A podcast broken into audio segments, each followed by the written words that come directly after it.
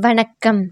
பொன்னியின் செல்வன் ஐந்தாம் பாகம் தியாகச் சிகரம் இருபத்து மூன்றாம் அத்தியாயம் படைகள் வந்தன.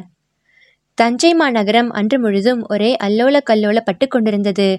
புயலையும் மழையையும் அவற்றினால் நேர்ந்த சேதங்களையும் மக்கள் அடியோடு மறந்துவிட்டார்கள். ஈழங்கொண்ட வீராதி வீரரும் சோழ நாட்டு மக்களின் இதயங்கொண்ட இளவரசருமான பொன்னியின் செல்வர் நாகைப்பட்டினத்தில் புயல் அடித்த அன்று வெளிப்பட்டுவிட்டார் பின்னர் தஞ்சையை நோக்கி வந்து கொண்டிருக்கிறார். அவரை சிங்காதனத்தில் ஏற்றி வைத்து சக்கரவர்த்தியாக முடிசூட்டும் நோக்கத்துடன் பெருந்திரளான மக்கள் தொடர்ந்து வந்து கொண்டிருக்கிறார்கள். என்னும் செய்திகள் முதலியன வதந்திகளாக காற்று வாக்கில் வந்தன. பின்னர் நேரில் இளவரசரை நாகைப்பட்டினத்தில் பார்த்தவர்களை வந்து சொன்னார்கள். இந்த செய்தி காரணமாக இரண்டு தினங்களுக்கு முன் வெளியிலே அடித்த புயலைப் போலவே தஞ்சை நகர மாந்தரின் உள்ளத்தில் உத்வேக புயல் அடிக்கத் தொடங்கியது. தஞ்சை நகரம் என்றும் கண்டறியாத அளவில் இளவரசருக்கு சிறப்பான வரவேற்பு அளிக்க வேண்டும் என்று மக்கள் தீர்மானம் செய்தார்கள். கோட்டைக்கு வெளியிலே இருந்த புறநகரத்தின் வீதிகளை அலங்கரிக்க தொடங்கினார்கள்.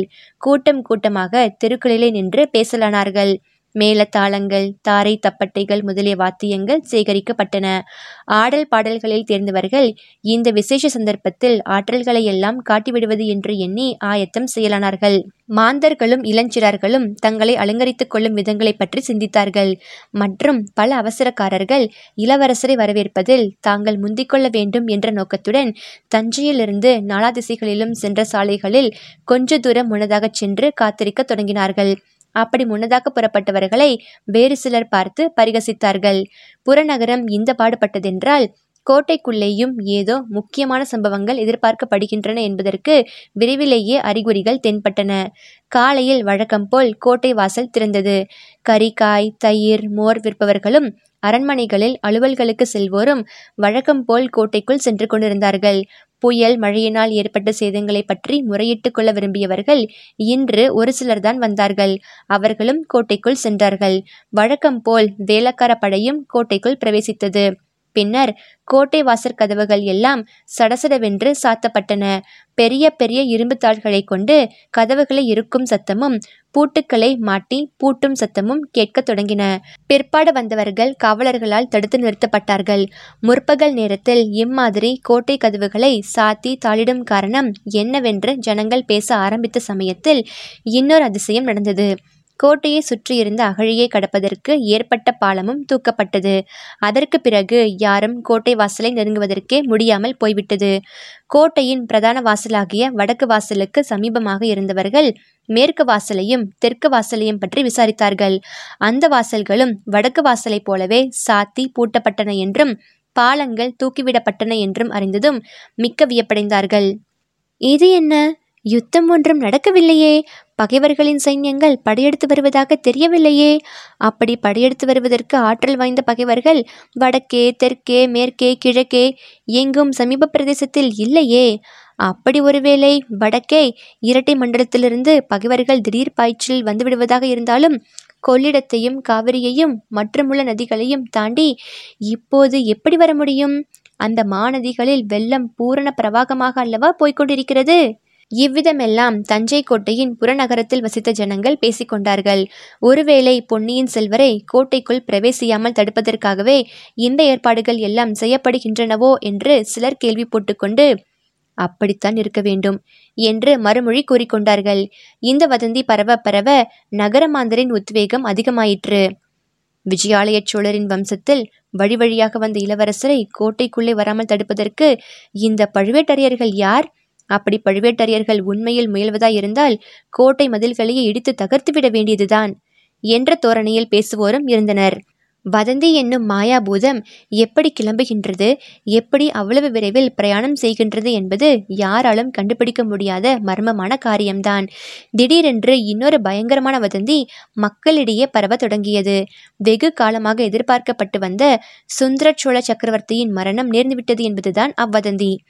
சக்கரவர்த்தி காலமாகிவிட்டாராமே? அது உண்மையா? என்று முதலில் கேட்டார்கள். அன்று அதிகாலையில் வால் நட்சத்திரம் ஒரு நிமிடம் ஜோதிமயமாக ஒளி வீசிவிட்டு பூமியை நோக்கி விழுந்து மறைந்ததை பார்த்தவர்கள் சிலர் அதையே அத்தாட்சியாக கொண்டு சுந்தரச்சோழர் காலமானதை ஊர்ஜிதம் செய்தார்கள். இது உண்மையாயின் மேலே என்ன நடக்கப் போகிறது? என்பது பற்றி கவலையுடன் விவாதிக்கப்பட்டதும் இயல்பே அல்லவா? ராஜ்ய உரிமை சம்பந்தமாக தகராறுகள் ஏற்படுமா? சிற்றரசுகள் இரு கட்சியாக பிரிந்து நின்று சண்டையிடுவார்களா? இத்தகைய உள்நாட்டு சச்சரவுகள் காரணமாக சோழ சாம்ராஜ்யமே சின்னா பின்னமாகிவிடுமா? நூறு ஆண்டுகளாக தழைத்து ஓங்கி வளர்ந்து வந்த சாம்ராஜ்யத்தில் மீண்டும் பகைவர்களின் படைகள் உட்புகுமா? இவ்விதமெல்லாம் ஜனங்கள் பேசிக்கொண்டிருக்கும் போதே அதோ படை வருகிறது என்று கூக்குரல் ஒன்று எழுந்தது. பலரும் அங்கும் இங்கும் ஓடிச் சென்று பார்த்தார்கள். உயர்ந்த கட்டடங்களின் மீதும் உயரமான மரங்களின் மீதும் ஏறி பார்த்தார்கள். அவ்வாறு பார்த்தவர்கள் கண்ட காட்சி ஒரே அடியாக வியப்பையும் திகைப்பையும் அளிப்பதாக இருந்தது. தஞ்சையிலிருந்து மேற்கேயும் தென்மேற்கு திசையிலேயும் புறப்பட்டுச் சென்ற மூன்று பெரிய சாலைகள் அக்காலத்தில் இருந்தன. ஒன்று கொடும்பாளூர் வழியாக ராமேஸ்வரம் போகும் சாலை மற்றொன்று மதுரை வழியாக தென்பாண்டிய நாட்டுக்கு சென்ற சாலை இன்னொன்று உறையூர் வழியாக கரூருக்கும் சேரநாட்டுக்கும் சென்ற நீண்ட அகன்ற சாலை. அன்று பிற்பகலில் மேற்கூறிய மூன்று சாலைகள் வழியாகவும் படைகள் அணிவகுத்து வந்து கொண்டிருந்தன. அவற்றில் முன்னால் வந்த அணிகள் கண்ணுக்கு தெரிந்தனவே தவிர பின்னால் வந்த அணிவரிசைகள் எங்கே முடிகின்றன என்பதே தெரியவில்லை. அவ்வாறு அப்படை வீரர்களின் அணிகள் பின்னால் பின்னால் தொடர்ந்து வந்து கொண்டு இருந்தன. நல்ல வேளையாக அப்படைகளின் முன்னணியில் பெரிய புலிக்கொடிகள் பறந்து கொண்டிருந்தபடியால் பகைவர்களின் படைகள் என்று சந்தேகிக்க இடம்பெறவில்லை சோழ சாம்ராஜ்யத்து சைன்யங்கள்தான் அவை. ஆனால் எதற்காக வருகின்றன? எங்கிருந்து வருகின்றன? இன்னும் சற்று அருகில் அப்படைகள் நெருங்கி வந்தபோது புலி உருவம் தாங்கிய கொடிகளில் சிறிய அளவில் பதித்திருந்த லட்சினைகளும் கண்ணில் பட்டன. அவற்றிலிருந்து கொடும்பாளூர் தலைமைக்கு உட்பட்ட பராந்தக சோழ பெரும்படையும் தென்பாண்டிய நாட்டிலிருந்த தெரிந்த கைக்கோளர் பெரும்படையும் ஈழத்து போரில் ஈடுபட்டிருந்த அருஞ்சிய சோழ பெரும்படையும் சேர்ந்து வந்து கொண்டிருந்தனவென்று தெரிய வந்தது இன்னும் சிறிது நேரத்துக்கெல்லாம் தென் திசை சேனாதிபதியான பூதி விக்ரமகேசரியே மேற்கூறிய படைகளுடன் வந்து கொண்டிருக்கிறார் என்பது தஞ்சை நகர மாந்தர்களுக்கு தெரிந்து போய் விட்டது இதிலிருந்து சைன்யங்கள் எதற்காக வருகின்றன என்பதை ஊகித்து உணர்வதும் எளிதாயிற்று. கொடும்பாளூர் பெரிய விழாரான பூதி விக்ரமகேசரி ஈழத்துப்பட்ட சிறிய விழாரின் திருமகளாகிய வானதியை பொன்னியின் செல்வருக்கு மனம் புரிந்து கொடுத்து அவரையே சோழ நாட்டு சிம்மாதனத்தில் ஏற்றுவிக்க விரும்புகிறார் என்பது சோழ நாட்டில் எல்லோருக்கும் தெரிந்த செய்தியே ஆகும். கிழக்கே இருந்து இளவரசர் அருள்மொழிவர்மர் பொது ஜனங்களின் ஆரவாரத்துடன் அழைத்து வரப்படுவதும் மேற்கே இருந்து சேனாதிபதி பூதி விக்ரமகேசரி மாபெரும் சைன்யத்துடன் அதே சமயத்தில் தஞ்சையை நோக்கி வருவதும் ஒன்றுக்கொன்று பொருத்தமாய் இருந்தன. பழுவேட்டரையர்களும் அவர்களுடன் தோழமை பூண்ட சிற்றரசர்களும் மதுராந்தகருக்கு பட்டம் சூட்ட பிரயத்தனம் செய்கிறார்கள் என்பதை ஏற்கனவே மக்கள் அறிந்திருந்தார்கள். ஆதலின் அவர்களுடைய அன்புக்கு உகந்த அருள்மொழி செல்வரை சிங்காதனம் ஏற்றுவதற்காகவே கொடும்பாளூர் பூதி விக்ரமகேசரி தமக்கு உட்பட்ட மாபெரும் தென்திசை படைகளுடன் வருகிறார் என்று தஞ்சை நகர மக்கள் ஊகித்துக் கொண்டார்கள். இதனால் அவர்களுடைய உற்சாகம் மேலும் கரை புரண்டு ஓடத் தொடங்கியது. சமுத்திரம் போல் பொங்கி வந்த படைவீரர்கள் அனைவரையும் வரவேற்று உபசரிக்கவும் விருந்து அளிக்கவும் அவர்கள் சித்தமானார்கள். தஞ்சை நகரில் அக்காலத்தில் பல பெரிய வர்த்தக குழுவினர் நடத்திய சத்திரங்கள் இருந்தன. கொடும்பாளூர் மணி கிராமத்தார் திருப்புரம்பியம் வளஞ்சியர் உறையூர் தர்ம வணிகர் நானா தேசத்திசை ஆயிரத்து ஐநூற்றுவர் ஆகிய வர்த்தக குழுவினர் நடத்திய சத்திரங்களில் அன்று பிற்பகலிலிருந்தே ஆயிரக்கணக்கானவர்களுக்கு உணவு அளிக்க ஏற்பாடுகள் நடந்து கொண்டிருந்தன. இதை அறிந்ததும் நகர மாந்தர்களின் உல்லாசம் அதிகமாகிவிட்டது. அங்கும் இங்கும் தெரிவதும் கூடி கூடி பேசுவதுமாக இருந்தார்கள்.